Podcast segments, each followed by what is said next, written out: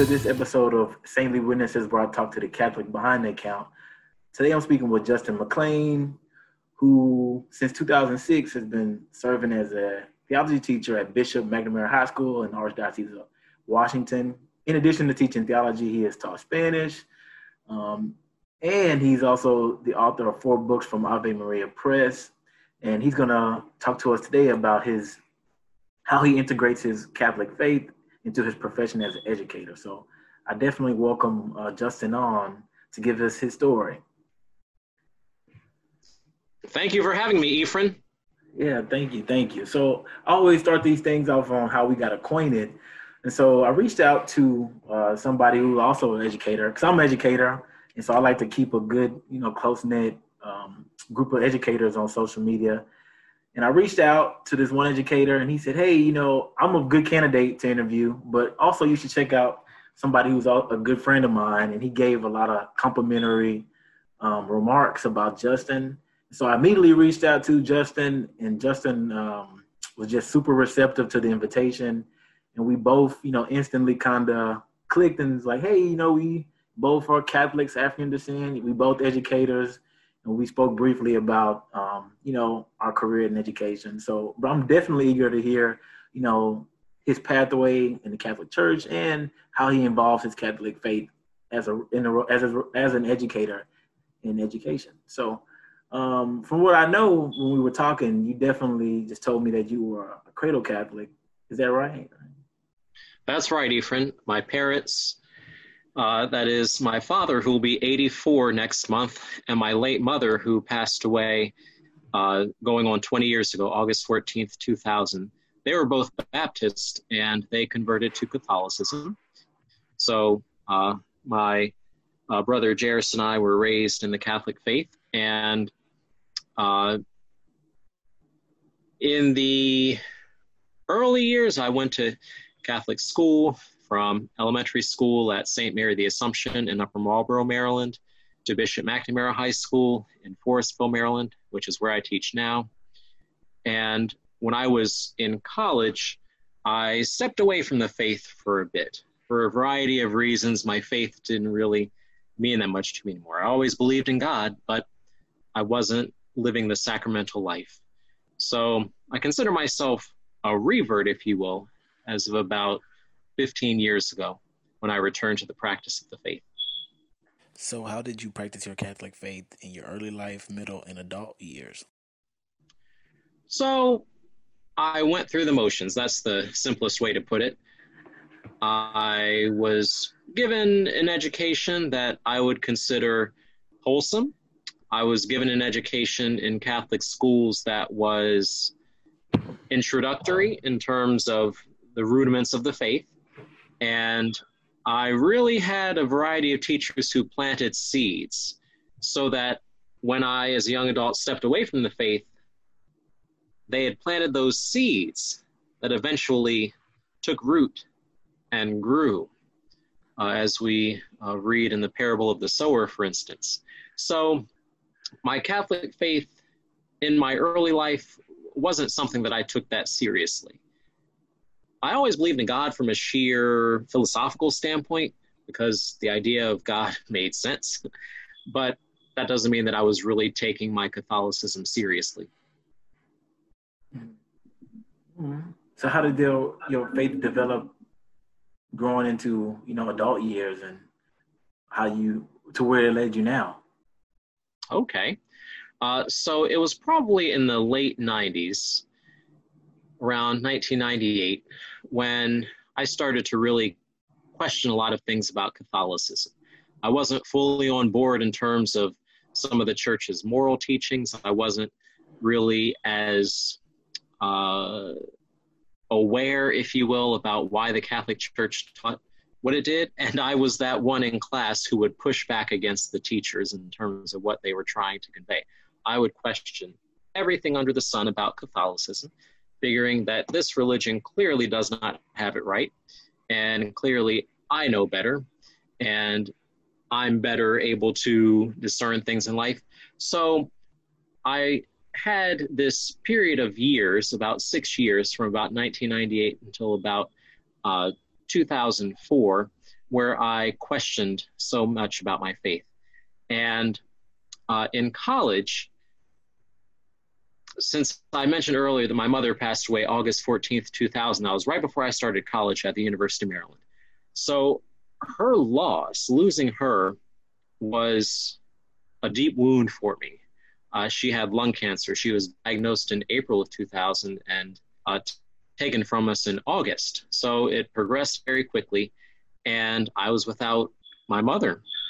So I continued that questioning of faith that I had uh, in, encountered starting a few years earlier, and that questioning uh, deepened really, and I felt very distant from God. So when I was in college in 2001, a, a year later is when the 9 11 attacks happened. And that for me set me on a course of wondering what the bigger picture is. Here, those thousands of people uh, who, who were killed in the attacks woke up that morning, probably just like any other day, and went about their lives, and their lives were so quickly taken from them. And that got me thinking about, well, goodness, one day, whenever, it's going to be my time. I don't know what that's going to look like, but it's coming eventually. So my existence and its, dare I say, uh, what I perceived as futility was something that I really started to think about. So that's when, over the course of the next few years, because God was very patient with me, it wasn't an instant reversion back to Catholicism. It wasn't an instant return to the faith, but it was one in which God was so patient and walked with me. And over the course of the next few years, I started going back to Mass. Uh, I started going to the Sacrament of Reconciliation again. And I felt at home. I really met some good, solid Catholics at the University of Maryland Catholic Student Center. And my faith became an integral part of my life again. And I will forever sing the praises of my teachers who, across all subjects, had been planting the seeds all along, uh, who had given me that foundation of faith in an academic setting in a Catholic school so that later I could take that and have a more mature faith. Okay, wow. What a good chain of events that led you back to the church. Did you have any memorable moments or experiences along the way? So, in, I have to think of the years here, in, would have been 1994 into 1995 when I was in the seventh grade. And uh, my teacher, Mrs. Hartman, Rose Hartman, was our science and math teacher. And one day we were going to Mass, and she turned around and she said, Make sure you all sing during Mass. And she said, When you sing during Mass, you give glory to God. And then she said, in a self deprecating way, I'm not the best singer, but I still sing anyway. So that's what she told us. And I thought to myself, why does our science teacher care about our participation in Mass? Us giving ourselves to God in Mass. So that may be a, a small, perhaps trite example, but it's one that always sticks with me because it showed me that my Catholic faith wasn't simply something to relegate to religion class. It wasn't something in a box. It wasn't something in isolation. It wasn't something to be kept in the confines of religion class and then not applied in other subjects. So Mrs. Hartman for me was a teacher who took her faith seriously, although religion class was not her academic specialty, if you will. So that sticks out to me.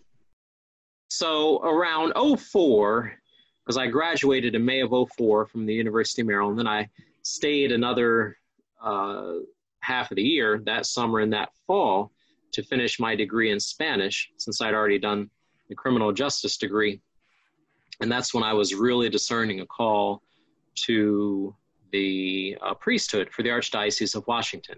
So I was accepted and went into seminary, and that nine month period was a time of discernment, to say the least, as I continued to uh, look at if this was what God was calling me to do. And eventually, to my astonishment, perhaps not to his, but to my astonishment, uh, he said, No, I'm leading you elsewhere. So this was in the spring of 06. So I spoke to my spiritual director, to the vocations director, and I told them that I did not feel called to the priesthood anymore. They uh, abided by that, and then I finished the academic year, and, and all of a sudden, here I was responding to what I perceived as God's true vocation for me, but I didn't know where that was going. I realized in all the things that I wanted to do growing up, when I wanted to be everything from a pilot to a medical doctor to an author to an, an educator to a Spanish interpreter and so forth, I realized in all these things that I wanted to teach. I saw myself teaching or professing in all these fields. So I figured that was the least common denominator. So I called up Claire Treichel, who was the uh, guidance counselor my senior year at McNamara, and said, I've left the seminary. Are there any openings to teach at McNamara? And there was an opening. So I applied for it and got it. It was to teach Spanish. I really wanted to teach theology, but I was still able to return to my alma mater and teach Spanish. So that was in the fall of 06. But at the same time, although I had that response to God's call, I was likewise wondering, well, God, I think that I'm called to marriage, but where is the future Mrs. McLean? Where is she? So that was in the fall of 06 that I started McNamara in the spring of 07, in the afternoon, I was on my way to class, on my way to teach, and I had all my books and lesson plans and so forth with me. And the school principal, Marco Clark, who just recently retired from McNamara, he was leading this woman around, taking her around the campus, and there they were under the back canopy. And he introduced us. He said, This is Miss Snyder. Uh, we're interviewing her for the French teacher position, and I'm showing her around campus. So we met, exchanged pleasantries there, and it was in the coming months after she accepted the job to teach at McNamara and then started teaching there. And we had a planning period together. So we really got to know one another. We struck up a friendship. And long story short, uh, on March 3rd of 08, we started going out. So it didn't seem like a short amount of time then, but looking back, it does now. So we started going out on March 3rd. We were engaged by December 5th of 08, married August 15th of the next year, 09. So uh, four kids later and one on the way due next month. I'm pretty certain that I've responded to God in terms of what He was calling me to do. So I tell people that so that they can maybe be at greater ease, especially the youth when they're wondering what God is calling them to do. When you open up yourself to His will and you let Him take the reins, so to speak, and cooperate with Him, then He does the spiritual legwork. So I started college in late August of 2000 mm-hmm. at the University of Maryland studying criminal justice. And right away, I started working for the University of Maryland Department of Public Safety, or the police department, if you will. It's undergone some name, name changes over the years. So I uh, worked as a student police aide for the next four and a half years.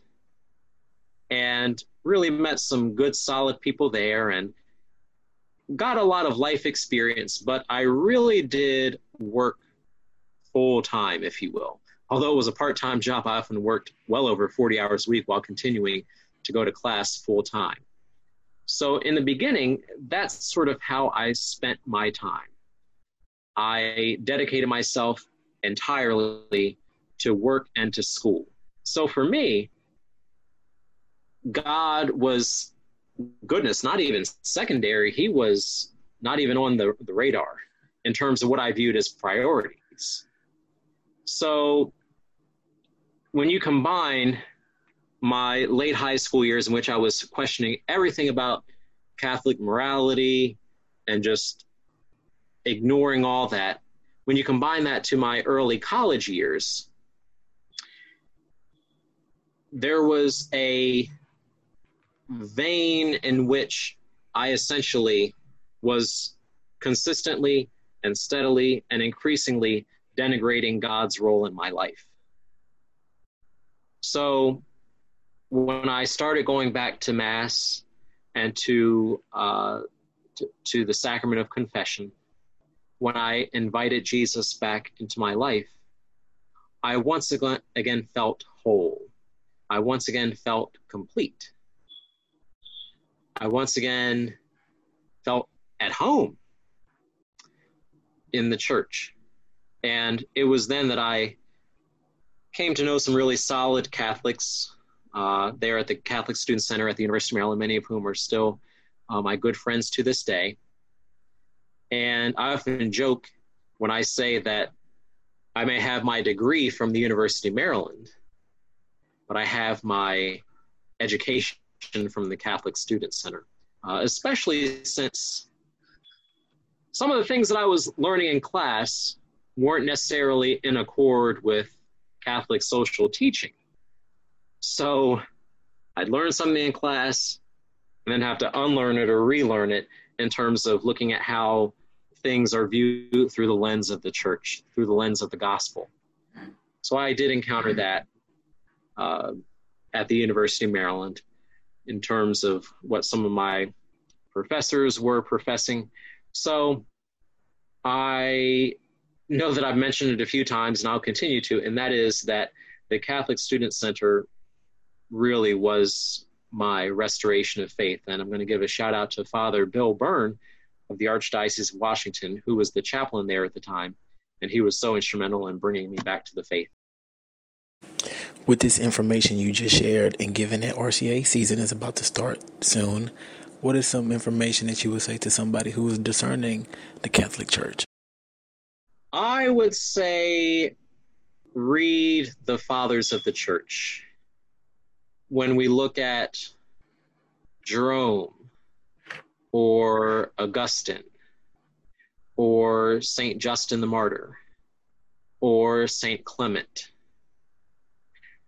When we read these figures, or St. Athanasius, when we read so many of these figures, we see many elements that point to what constitutes Catholicism even before those fathers of the church, if we look back in apostolic times, if we look at Paul's letters, they are within the New Testament. We see a sacramentality. We see the Eucharist. But wait a second, that's not mentioned by name in the New Testament in terms of the Eucharist. But when we look at uh, the writings of the church fathers, we see this uh, playing out. We see the Eucharist, we see the term Catholic start to be used. So uh, the early church, having been at least uh, one generation away from Jesus himself, if we look at the apostolic age, we see a sacramentality we see the papacy there in Matthew 16, 18, and 19, where Jesus says uh, to Peter, Behold, you are Peter, you are the rock, and upon this rock I will build my church, and the gates of the netherworld shall not prevail against it. So we have the establishment of the papacy. Uh, Mariology. We Catholics are often deemed as giving a great deal of devotion to the Blessed Mother. Rightfully so. This is from uh, John 19, where Jesus from the cross gives his mother Mary to the care of the beloved disciple John. And if you look at the writings in the early church, you see a consistent devotion to the Blessed Virgin Mary. So it's not something that's new, uh, it's something that's 2,000 years old. I know that's a long answer, but hopefully that speaks to the multiple reasons I would have to say to someone considering Catholicism to look into the early history of Christianity. And one cannot look deeply into the early history of Christianity without a word recurring repeatedly, and that is Catholic. You also see the sacraments. And that's what it is, ultimately the sacramental life. Uh, the papacy, although the papacy took a while within the church in order to, how do I phrase this? In order to be recognized for what it is today. At the same time, we have an unbroken line of succession from Pope Francis all the way back to Peter. So there's always been a Peter per se. So if somebody's considering converting to Catholicism or looking at the Catholic Church, I say only read the writings of the church fathers if you're ready to be open to how Catholic they were. Um, if you're ready to be open to how Catholic St. Paul was. That's my advice. That's super essential readings right there, all those church fathers that you mentioned. So the next part is the human interest component. So you briefly touched on how you got introduced to uh, McNamara High School. Um, so, and you touched on like how what influenced you to get on, get into education. Um, so, any more information on like what prompted you to get an education? You know, you mentioned that you know you always felt some sort of call to profess and teach. So, is there anything else that you you know want to highlight on you know what made you or influenced you to get into this role?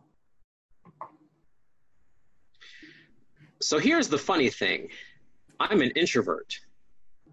I have an introverted personality. I don't mind being in other people's presence, but I'm just fine being at home with a book. So I'm not a party animal.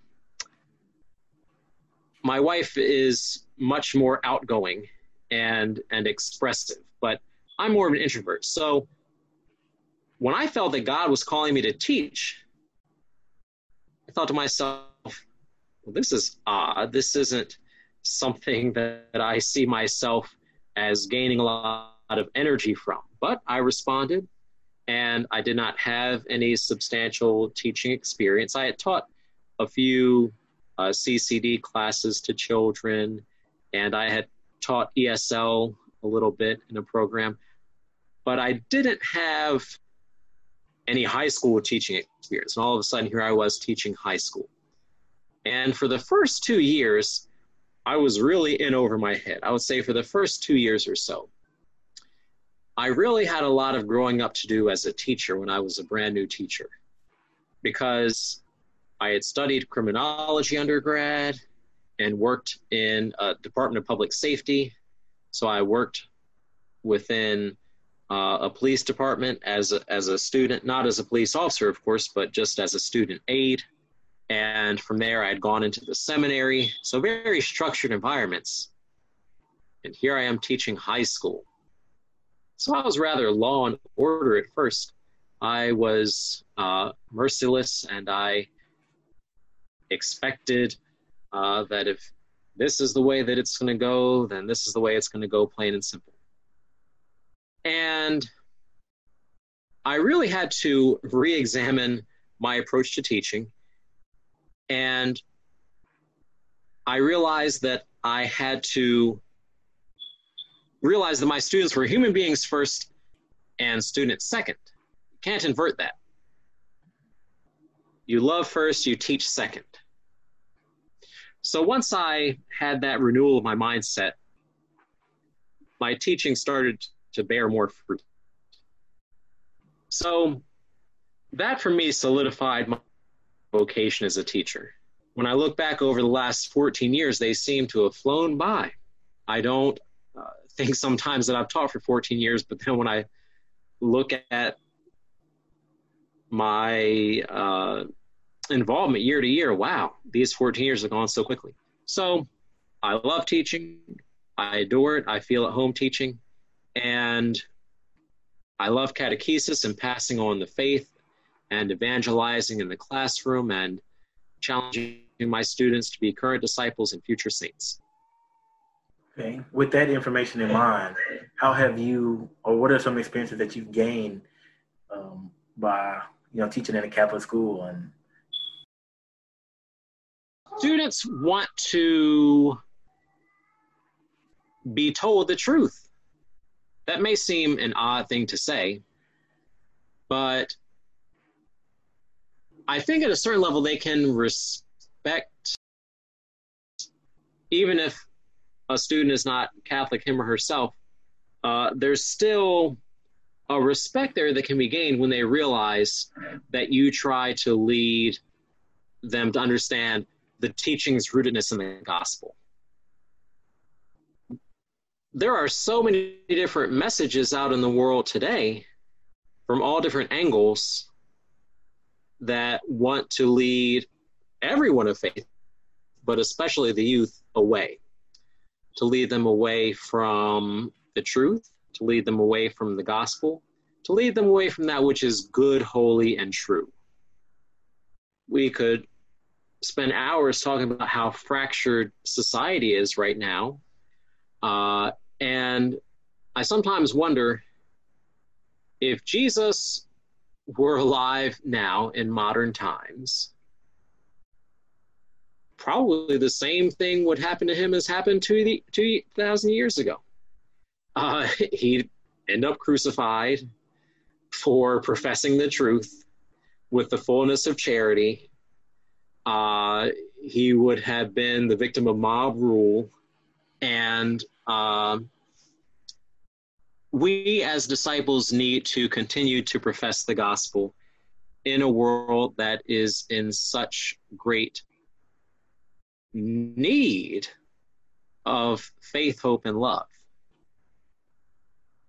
I know that answer is on the longer side again, but uh, in terms of what I try to bring to my teaching in a Catholic school. In terms of what I try to bring, it's for students to love the Lord.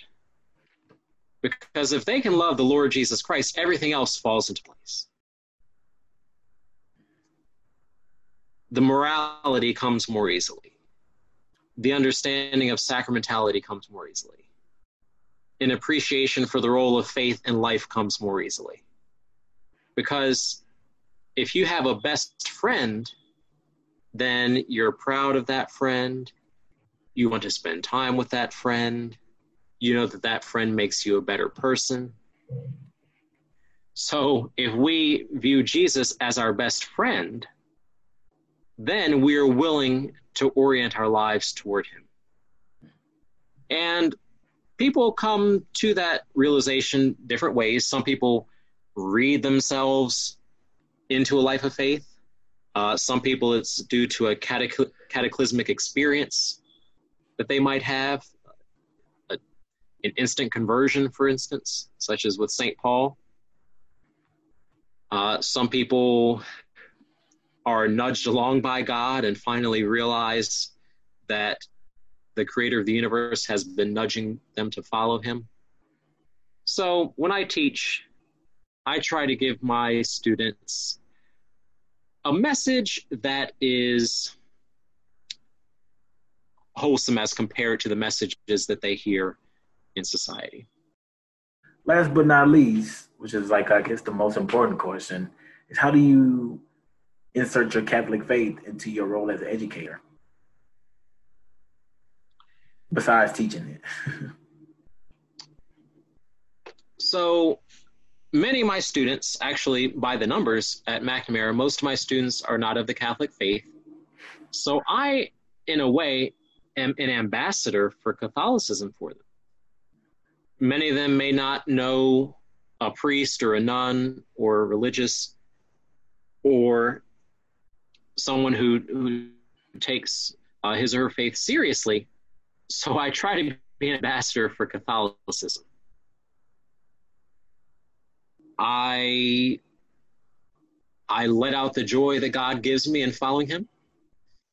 I tell them that yes, it is possible for them to speak out against injustices that they see around the world, uh, not to uh, be ignorant of any number of things that are wrong in society, the the bad or the ugly, as we say.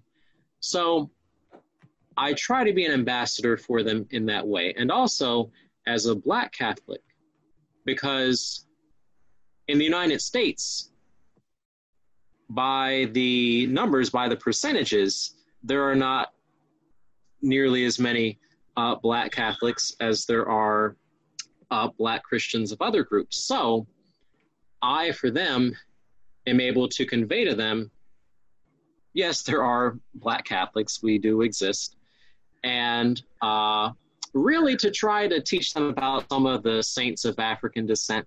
Uh, and I think that the church in the United States is really getting better at doing that uh, in terms of highlighting the many figures. Augustus Tolton comes to mind.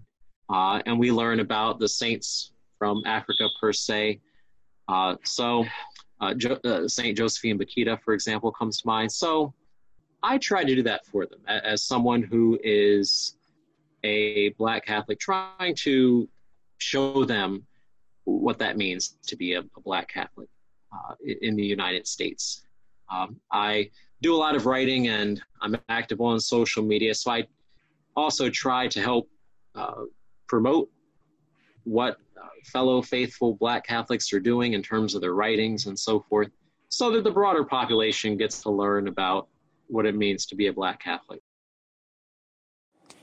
Well, from listening to your dynamic career in education and your faith journey, one thing for sure stands out that you've been a strong ambassador for Christ, whether that be in your formation or as you're in your passionate work as an educator. You are a representative for Catholics, face to face to students, and I appreciate you being a strong, passionate role model uh, for the faith. Well, that's going to conclude this episode of Saintly Witnesses. And I just interviewed Justin McLean sharing his faith journey and his vocation as a teacher. Tune in to the next episode.